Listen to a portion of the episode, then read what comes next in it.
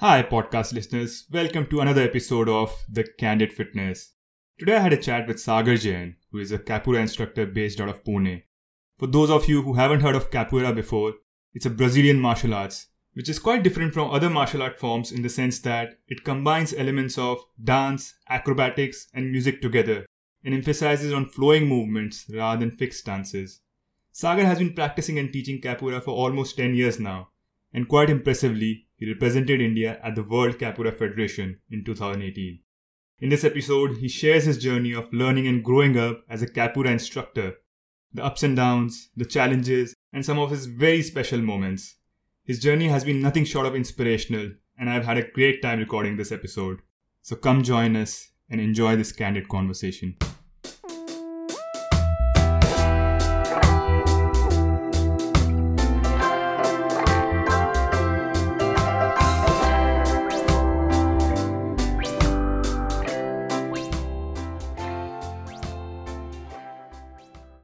Welcome back, everyone. Thank you so much for listening. This is the Candid Fitness. I'm Abhimanyu Bhargav, and joining us today is Sagar Jain, also known as instructor Ahip. I hope I pronounced it correctly. Thank you. It's a so, pleasure to be here, Abhimanyu. So, uh, how do you explain capoeira to a 10 year old? Uh, basically, to a 10 year old, capoeira is just a playground you can right. come in there. You can you get to train martial arts which is self-defense. Everyone likes it because of the bollywood movies. You give them an example of tiger shroff and they'll be like yes yes yes i want to do all those cool stunts. Then you tell them you can dance like Hrithik Roshan probably and they'll be like oh yes i want to dance as well. Mm-hmm. the acrobatics come in place which every child and adult always dreamt of doing them. Basic handstands cartwheels headstands so it all drives them into their motion right away. And to top it off, they have music, which has a lot of energy in itself. So, yeah. and how did you end up getting into capoeira? Because you told me earlier that you started off almost a decade back, which is really yes. far back. And uh, in those days, social media was not that widespread. So, getting information was not as easy as it is now. And something like That's capoeira, true. which is not so famous even now, especially in India. How did you end up learning capoeira and then eventually started teaching it? Oh well, uh, I believe it was pure destiny. It was just luck. When I got into capoeira, I did not even know such a sport existed. I could not even pronounce it. I had seen it once on TV long ago, but I didn't remember. Just before capoeira, I was training for kickboxing and mixed martial arts where I ended up dislocating my shoulder. And my parents refused to pay for my surgery, saying that if he gets all right, he's gonna go back into the ring, into the ring and fight. And my parents were against it. So I was like, okay, fine, I'm not going for it because I can't go with a broken hand. And my mm-hmm. elder brother, he went looking for a dance class, which was happening on the first floor. And luckily at that point there was capoeira happening at the basement and he saw it. And he's like hey i know the sport. And he went he spoke with the teacher and he's like can i come? Can i join? I will be really interested in learning. And she's like yes please join in. He spoke to her he went to the dance teacher whom he was supposed to go and meet. And it was very weird because he was supposed to go learn dance, but the teacher said you'll have to wait for two months. We have a dance show coming up, so we can't take new enrollments. So he's like, okay, I'm keeping dance aside. I'm going to join capoeira. He came back to me, and me and my brother have like a generation gap. We wouldn't be speaking much at that point. So he came and he told me, I'm going for capoeira. It's about this, this, this. All I heard in my head was martial arts. Mm-hmm. And I mm-hmm. was like, Twing! okay, I want to go for it and that's where the journey started. And for the first three months i was like what is this? For me martial arts was all about fighting. It's yes, about exactly. breaking someone's nose. It's about going all in punch hard. And i was like wait is this martial art? That is how my journey began in capoeira back in 2011 wow that was amazing coincidence i would say. Yes. The, the interesting part that i got from here is that you were injured and yes. you didn't want to do surgery and then you joined capoeira so yes what happened to your injury so basically the injury is still there, but it's a recurring dislocation. So each time if I make a mistake, uh, there is always a danger of me popping my shoulder out again and then I have to push it back in. But the difference with capoeira is it's such a beautiful art. Even with particular injuries here and there, you can still train. If you have a severe injury, you can still sit down, watch the class, and train your music. If you can't even train your music, you can always learn the language. So there's something in and out. So back in those days, because my injury was very fresh, sometimes when I used to try going into a handstand, my hand used to slip and it used to dislocate. So for two weeks, I used to just go there, sit, try to learn music, learn songs, play the instrument, and I never felt out of that spot. So that is how it kept me motivated to continue. And with time, the injuries become better because I've been strengthening it, I've been mm-hmm. stretching and doing my physiotherapy on it. So it's helped. Oh, that's amazing how you've not completely recovered, but still recovered from the injury. And you're still yes. able to practice something that uh, you really enjoy. How did you feel uh, when when you initially were you had an injury and you weren't able to do a lot of things and then suddenly with capoeira there was this new realm of uh, things that you started doing. And i've seen a lot of your videos where you do some sort of acrobatics like handstands and, yes. and then you just do a, a, bridge rotation and i mean it looks really fascinating. So how, how did it feel? Well initially to be honest the first three months of my journey in capoeira i did not like it much because i was really missing the ring and i was really missing the sparring sessions which i used to have in my previous training i was back then i was way younger as well so i was really uh, aggressive in my nature so if anyone said anything offensive which I didn't like, I just wanted to punch them and show them that the real power lied in the physical capabilities. But so slowly it was a good progression for me to learn that power is just not uh, you cannot always show power. Sometimes it's good to back down your ego and still be like, okay, if you wanted, you could, but you don't always have to use it. So it was a very interesting journey initially and main reason why i stuck around with capoeira as well is because apart from the acrobatics and flow movements we don't use our hands we don't have a lot of punches and stuff we don't need to use our hands for defenses really so i could train with a dislocated shoulder as well which was not the case in kickboxing or mixed martial arts like you know mm-hmm. and initially i used to trigger my dislocation very frequently because if I, like you said, if I'm trying my handstand, if I just slip my hand a little bit ahead, it pops out. When I'm trying the bridge rotation, if I push my hand in a particular angle, it used to pop out. So the initial period of my capoeira journey was very scary for my classmates because in the middle of the class, I used to start screaming and I used to be like, punch me, punch me. I'm like, it's okay, just punch it in. I'll be in pain for 10 minutes and then I'm back to normal. We continue training. Hmm. But it used to freak them out. Wow. Some of the things that you said uh, earlier before the punching game. Uh, yes. around around patience and self control. That's that's something really powerful. Uh, I think. Uh, yes. We all need to learn uh, energy conservation and how to control ourselves, how to control our temper. So it's amazing how you've been able to do that uh, while practicing capoeira how did your parents feel uh, when you told them or when you announced that you're going to be a capoeira teacher and not someone who goes to office uh, doing a doing a safe uh, well paid corporate job. Oh that struggle is still not over. Every now and then my parents be like okay your passion is good continue it but when are you going to find a job for yourself? That is the question. They still because we come down from an orthodox family parents being old generation they want to be like this is good this is your fun this is something which you enjoy but when are you going to start making a salary and a fixed salary more than anything? Because when you follow your passion you're not sustainable at uh at an early stage. like at an early stage and you're not constant. Like say some months we hit a peak and some months are really low so it's always struggle.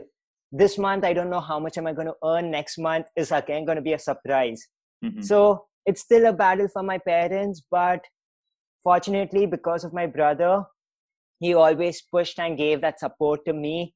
And he always gave my parents that confidence that he doesn't need to have a nine to six job mm. to earn money. He's sustaining himself, he's happy, he's doing something which he enjoys, and you should just let him do it you got a really amazing supportive brother. I wish everybody had a brother yes. like that. Uh, well all my batchmates all my friends from capoeira always keep saying uh, speaking of that. Okay. Amazing. So Arrepiado, that nickname that you've got mm-hmm. tell me about that tradition in capoeira and also why did you choose that name? Or was that name given to you?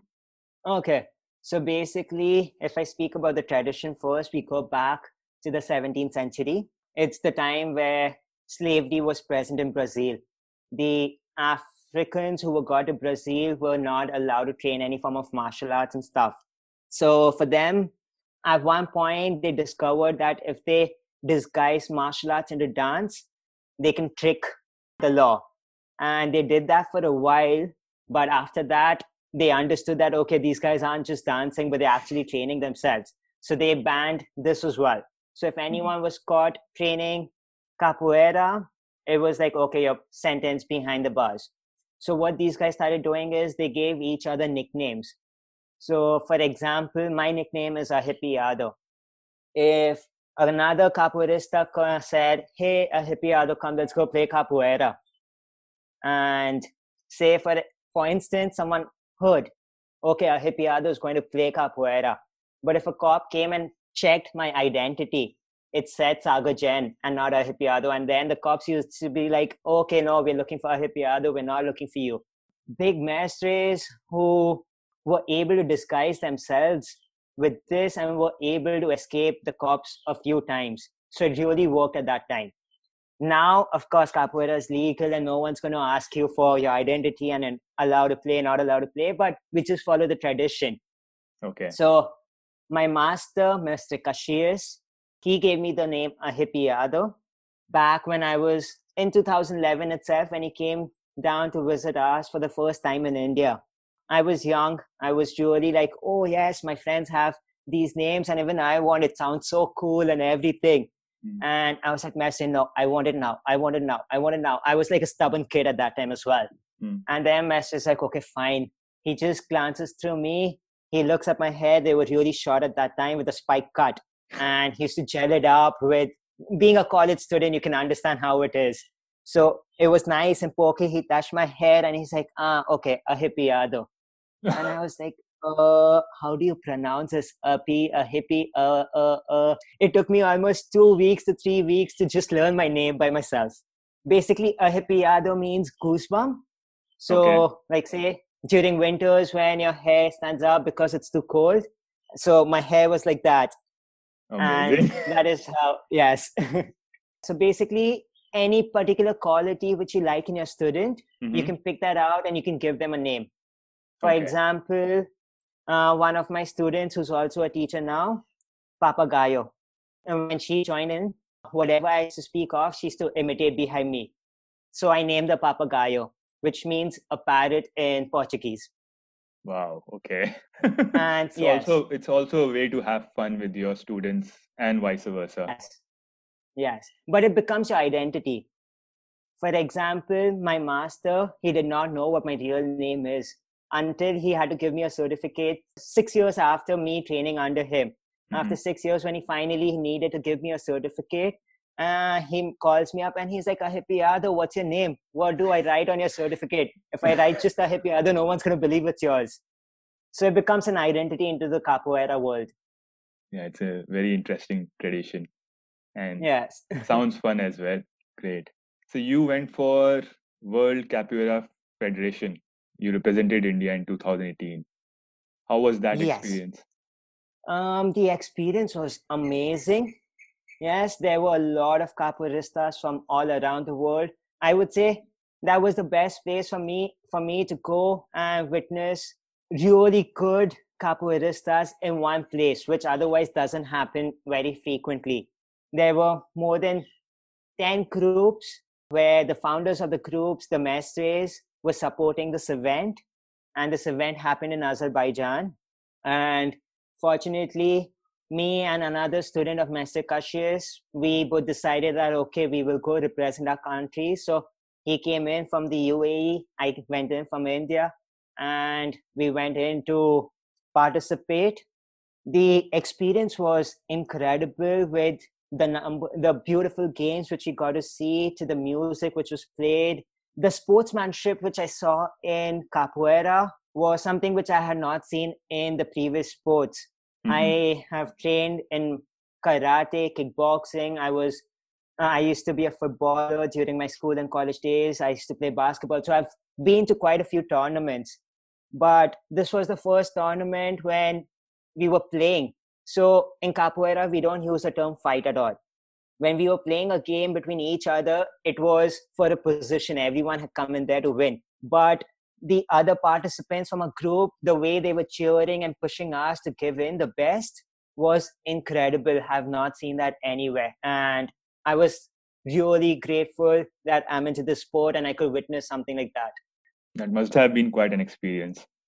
It is. And it was a beautiful push in the right way as well to see that how when people speak about capoeira being a community art, how people actually believe in it. It's not just said, but people actually follow it. Yeah. And what went in your mind when we when you were preparing for it? Honestly, to be speaking, I had kept a really high level for myself to prepare. But at the same time, I had to continue giving my classes every day because I needed money as well. I honestly did not prepare myself as per my expectations because whenever I was about to train, uh, if I started training early in the morning, my classes wouldn't go good. And if I thought I'd train after my classes, then I used to be so exhausted that I used to be like, okay, no, now I just need to rest my body. But I got a really good amount of training before the event because a week before I went to visit my master in Abu Dhabi and I was training under him then. So that one week of push which I got from Mestre was really good, and I believe that really helped me. Okay, great. Share some of your experiences with your students. Uh, do you remember your first class uh, that you took as an instructor?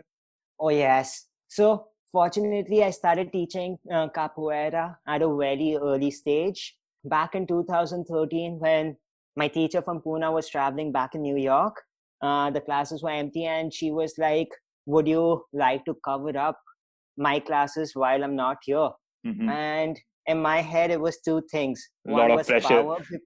no no no there was no pressure. I was young right? Oh, so great. for me it was like okay i have power. Whatever i tell all the oldies who are elder to me to do they have to follow. And the second thing was pocket money.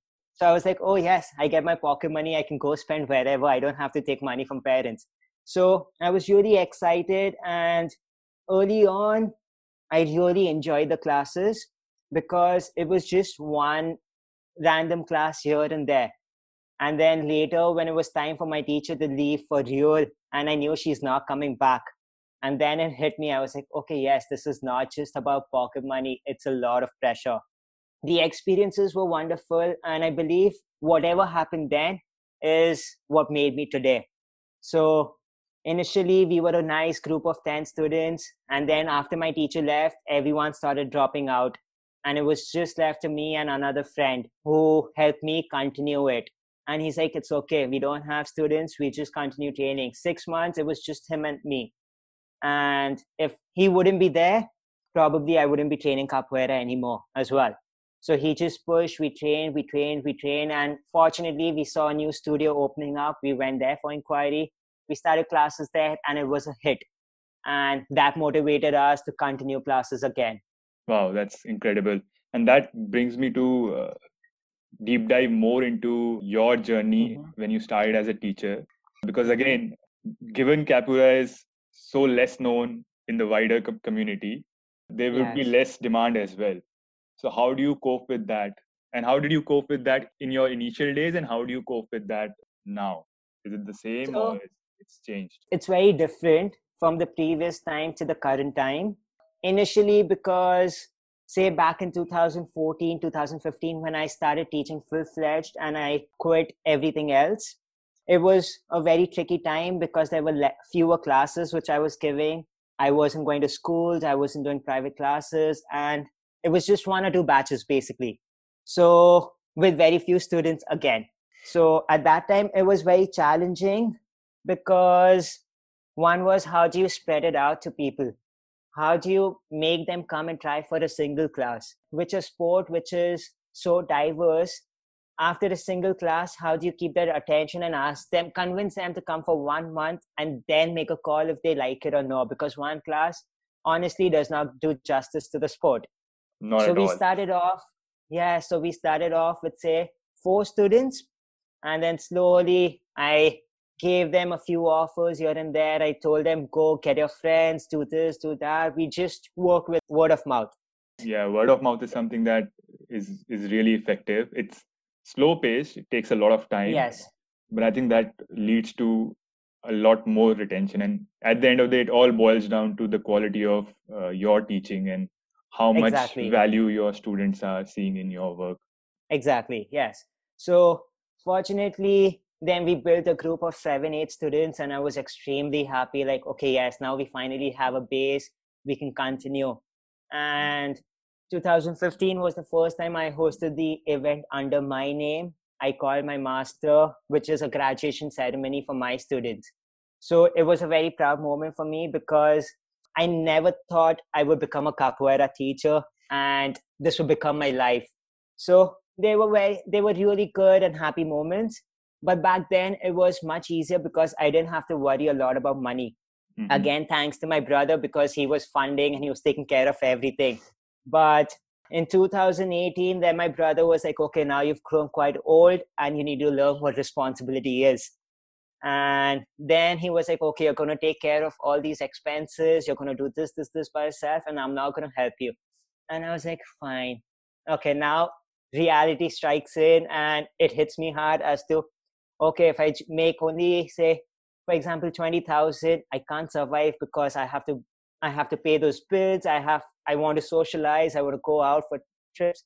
A student of mine who works in the Akanksha foundation referred to one of the principals for capoeira as a club activity in the school.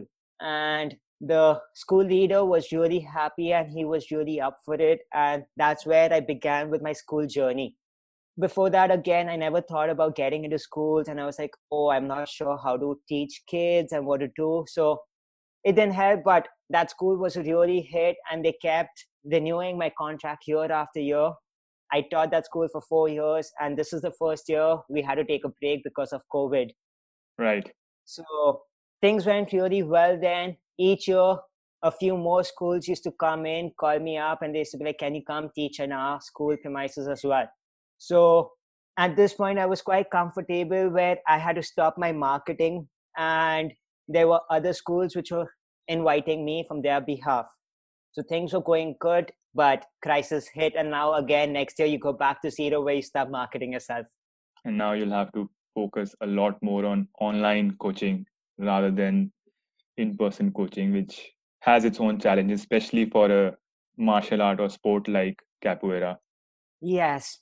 Fortunately for my kids' batch, I have been able to attain a hundred percent attendance, and no child has left my class in the last three months. that's incredible But when it but when it comes to the adults, I have fallen down to say just twenty percent because adults used to come more for the community aspect, for the socializing aspect, and the fun which you have in training together. And when you're just training behind the screen where they can just see me, and they were missing all the fun. And then they were like, um, we'll just go into body weight training, we'll switch to functional training for the time being. And when things start, we'll come back. But we don't know when things are going to become better, when we can go and start teaching in person. But it's again a new learning, I would say. And definitely for me, it's been a lot of progress with the first few classes in the month of March to now. I've started understanding what online classes mean and how you go about it. I had to change my entire thought process of how I took a class.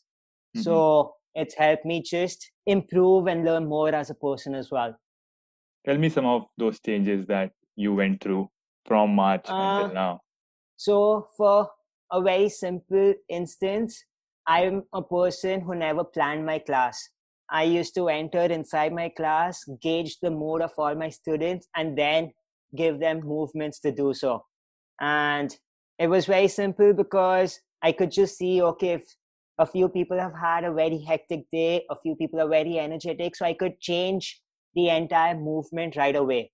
But I can't do that online.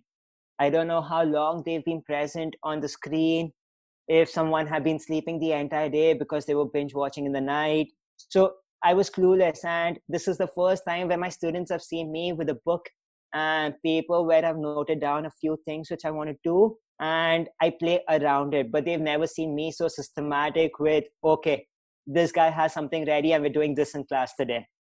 Wonderful. So that's been the biggest change. You've become a lot more structured now. Yes. In the way you teach. Yes. And since last few years, there've been a lot of ups and downs and there've been a lot of challenges. And it, it seems like a very long journey, long, tedious journey. How do you yes. keep yourself driven and, and how do you keep yourself motivated to keep going and keep doing what you're doing?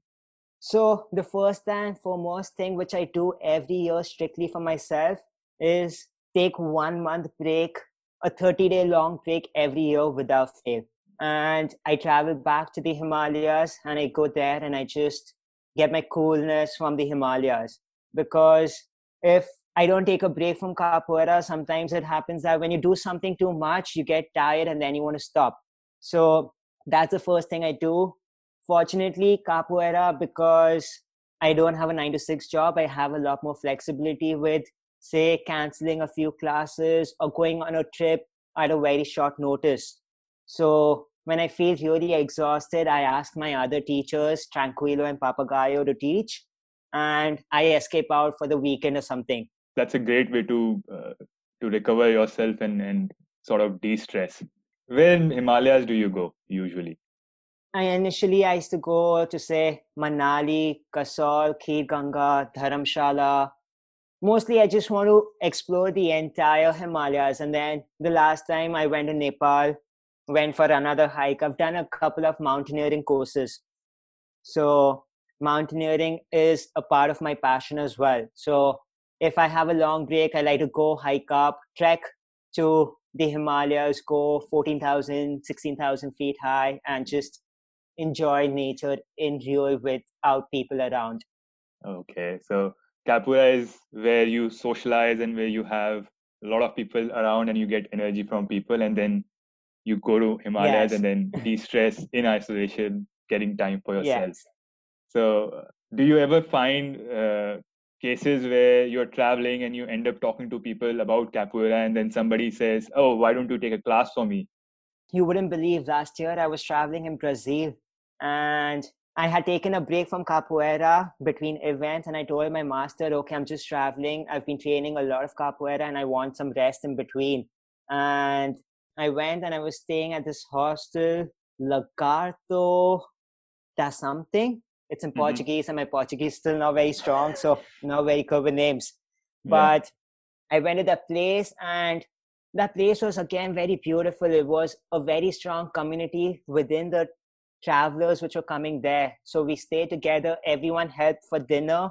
We all 15 20 of us sat on a long dinner table together we ate and then we played games and someone used to host a workshop every day. And one of the days the hostel owner came to me and he's like hey you you train capoeira and you teach back in your city. How about you take a capoeira workshop for everyone out here? And i was like i'm in brazil to learn capoeira and you want me to take a workshop? I was like uh okay.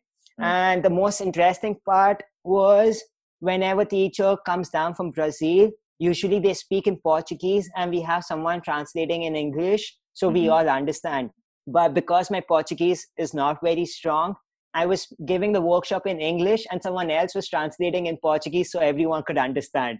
That's the other but, way around now. Yes. But it was a very beautiful experience, especially because, again, it was very spontaneous and it wasn't planned. And that one workshop will always stay close to me. And seems like the way you even conduct your classes, spontaneity is something that you enjoy rather than having something Yes. planned and structured. Do you travel also spontaneously? Like you go to a place and you don't have any plans and you just know which cities I'm going to go to and then I'll decide where to visit during that vacation itself? every time every time i don't like things structured so basically what i'll do is i will just have my tickets bought in from to and fro and it's just everything uh, gets planned one after the other. Even the other if i want to say cover south india it's not going to be planned the route. Recently i did a bike trip with another friend of mine for 3000 kilometers in 7 days. We Wow. just knew one spot which we wanted to reach to but we didn't know all the detours we were going to take around that trip so everything is spontaneous and we just feel like uh okay i don't feel like going there what are the other places okay we're going there and it was amazing because those are the experiences which i always count on Yes, such trips are the best ones. I also often do trips where I know where I want to go, but I'm Yes. not exactly sure, and I don't want to plan where all I want to go around those places because I want it to be spontaneous. So a lot of times I used to go to cities and stay in a hostel and then ask people there what's the best place to go? And what what should I do. and basically if you like solo traveling the best things to do is stay in a hostel because you meet so many people traveling from so many different countries and cities as well. Yes, so it's a lot of different culture. Yes there's a lot of cultural exchange. There's a lot of uh, different experiences that they've gone through and you get to learn a lot uh, so I, I personally love that and it's so good to see that you also enjoy that. Yes yes. Hopefully someday we travel together up in the mountains. For sure. I'm always up for that. Yes. This this could be a deep question but have you had any uh, big failures or not failure exactly but any learnings from your childhood days that have helped shape you as a person that you are now? I mean, I'd say childhood, I I- mean school days. See, I'm not quite sure because, like I already told you, I was very aggressive during my childhood all the way to my 20s. Uh, when I was even nine and 10 years old, there used to be a lot of my, uh, there used to be a lot of friends and their parents coming up to my house and complaining to my parents of how I beat the kid up. And I actually don't know from where I had that aggressiveness in me or Mhm. what used to trigger it. But when I was a child, when you're 10 years old, even if someone calls you a dog or a donkey, it's offensive. Yes. And I used to take that up in a very offensive way and I used to just go punch them. And I used to even bully when I was 10 and 11, I used to also bully uh, folks who were 15 and 16 because I was that brave heart that, okay, if he hits me, I'm going to hit him back. So I did not mind getting hit. But failures and such, of course, I would have many. But the one failure which I can pick out, which I very strongly recommend, is when I've not put in my 100% hard work and I don't get my achievement, I've never felt bad about it.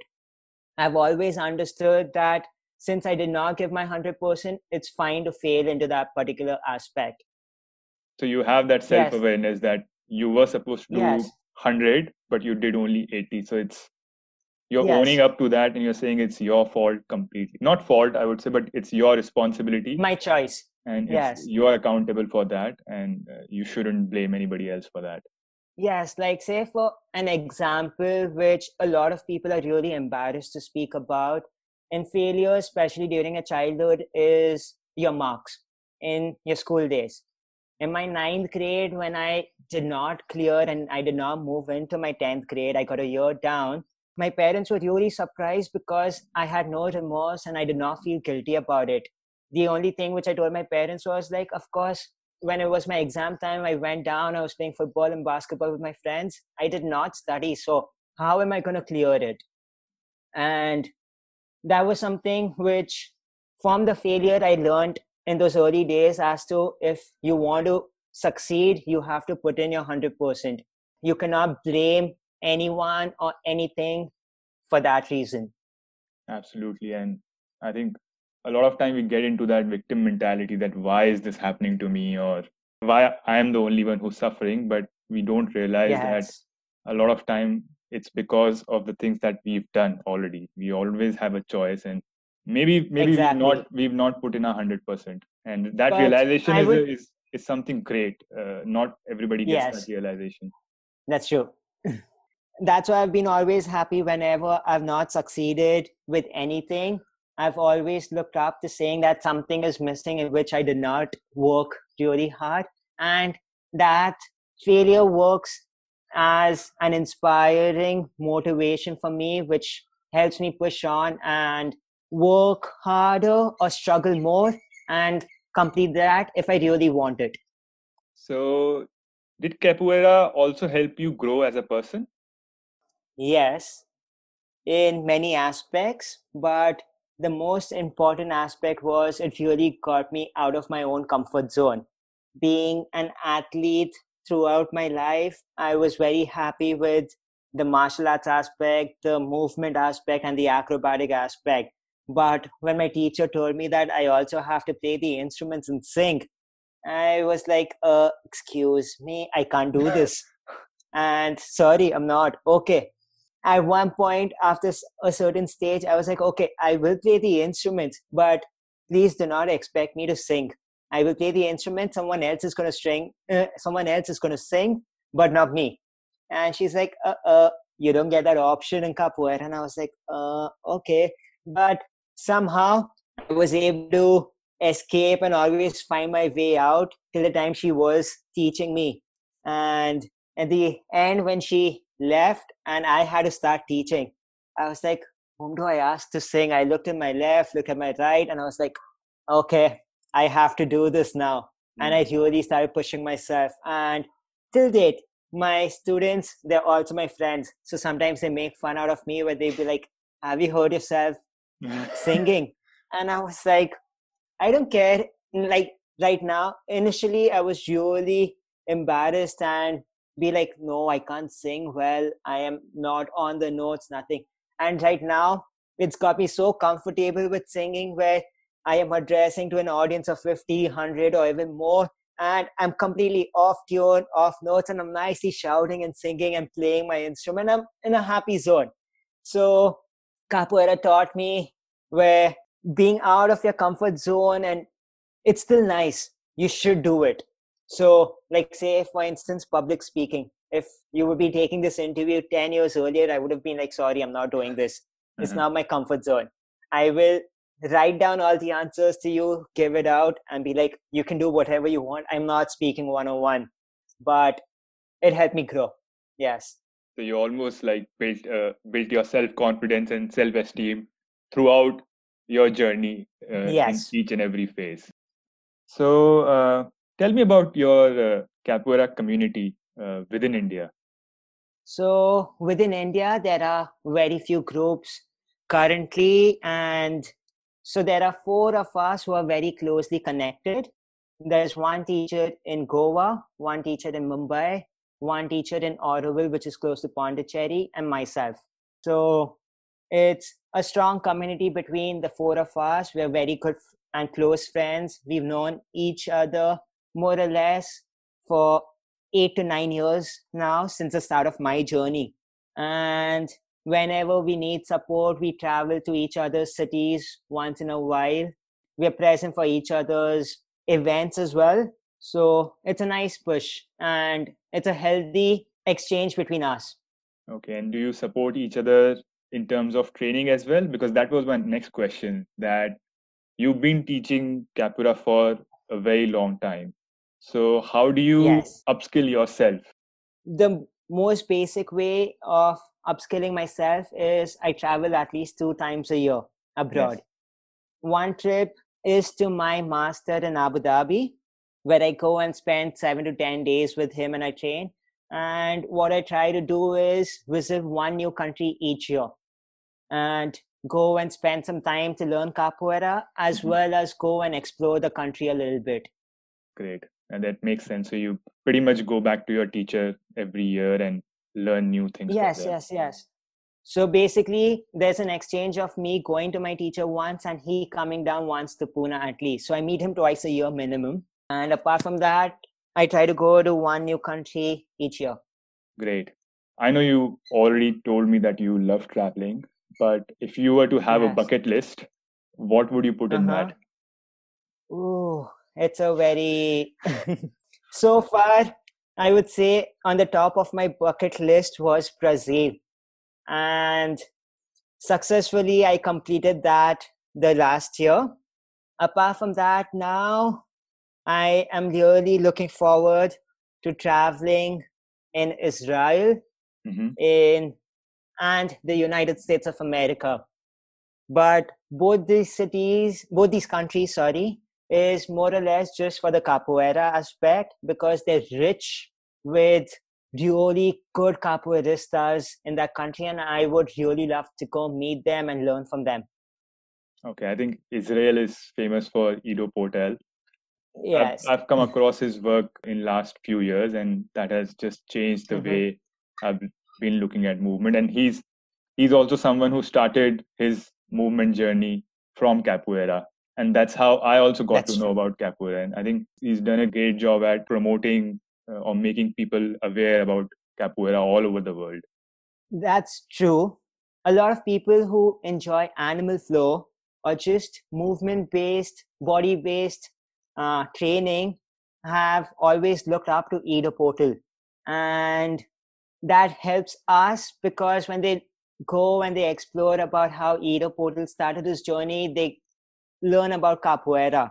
So a lot of people have come to me where they've spoken to me about Ido Portal and then they'd be like, oh yes, he used to train capoeira. He trained capoeira under a group called de Ouro with Mestre Idan okay. from Israel. And that's where he began his journey. And Mestre Idan has been teaching capoeira for more or less, I'm not very sure, but it's somewhere between 35 to 40 years. Mestre Idan has been teaching that art in Israel. And Ido Portal learned with him again. If I can be wrong with the numbers, but I think I believe it's somewhere between 10 years plus or minus a little bit here and there. And then Ido Portal found he got driven more to the movements and to the animal flow and he mixed everything together and made created something that. unique which yes and which the world is loving now. movement culture. And i think he started off as a capoeira instructor. And that's uh, true. he did, did that for many many years. And then he realized that there's more to movement than capoeira. And then as you said yes. he combined a lot of different disciplines and came up with his own movement culture that we know, all know now i think that's a good way to wrap this up uh, it has been mm-hmm. a great conversation with you for the listeners if they want to get in touch with you or connect with you what's the best way to do that so the easiest way is they can find us on www.capoeirapune.com. And or of course, if you go to social networking, we're there on Instagram as well. Our Instagram handle is capoeirapune.india. So you can find us there as well.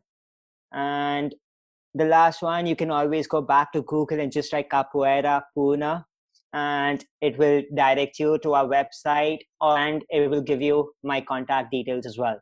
Okay, perfect. Thank you again, instructor Ahe and Sagar Jain. it, it took me a while to get used to that as well. It's it's it's pretty hard to pronounce. Given that you t- took one week, uh, I'm good with uh, yes. at least a day or two. to be honest, I don't find it offensive because a lot of us can't even pronounce capoeira. And like I'm saying, even early when I started with capoeira, I couldn't pronounce it either. Mm-hmm. So I understand what everyone else goes through because they are at a stage where I would say probably nine years ago. So that is why everything's all cool. all right. So it has been a wonderful conversation. Uh, thank you so much for yes. taking the time out and joining me here. Yes. And for the listeners, thank you so much for listening. Uh, I hope you enjoyed it and we'll see you in the next episode.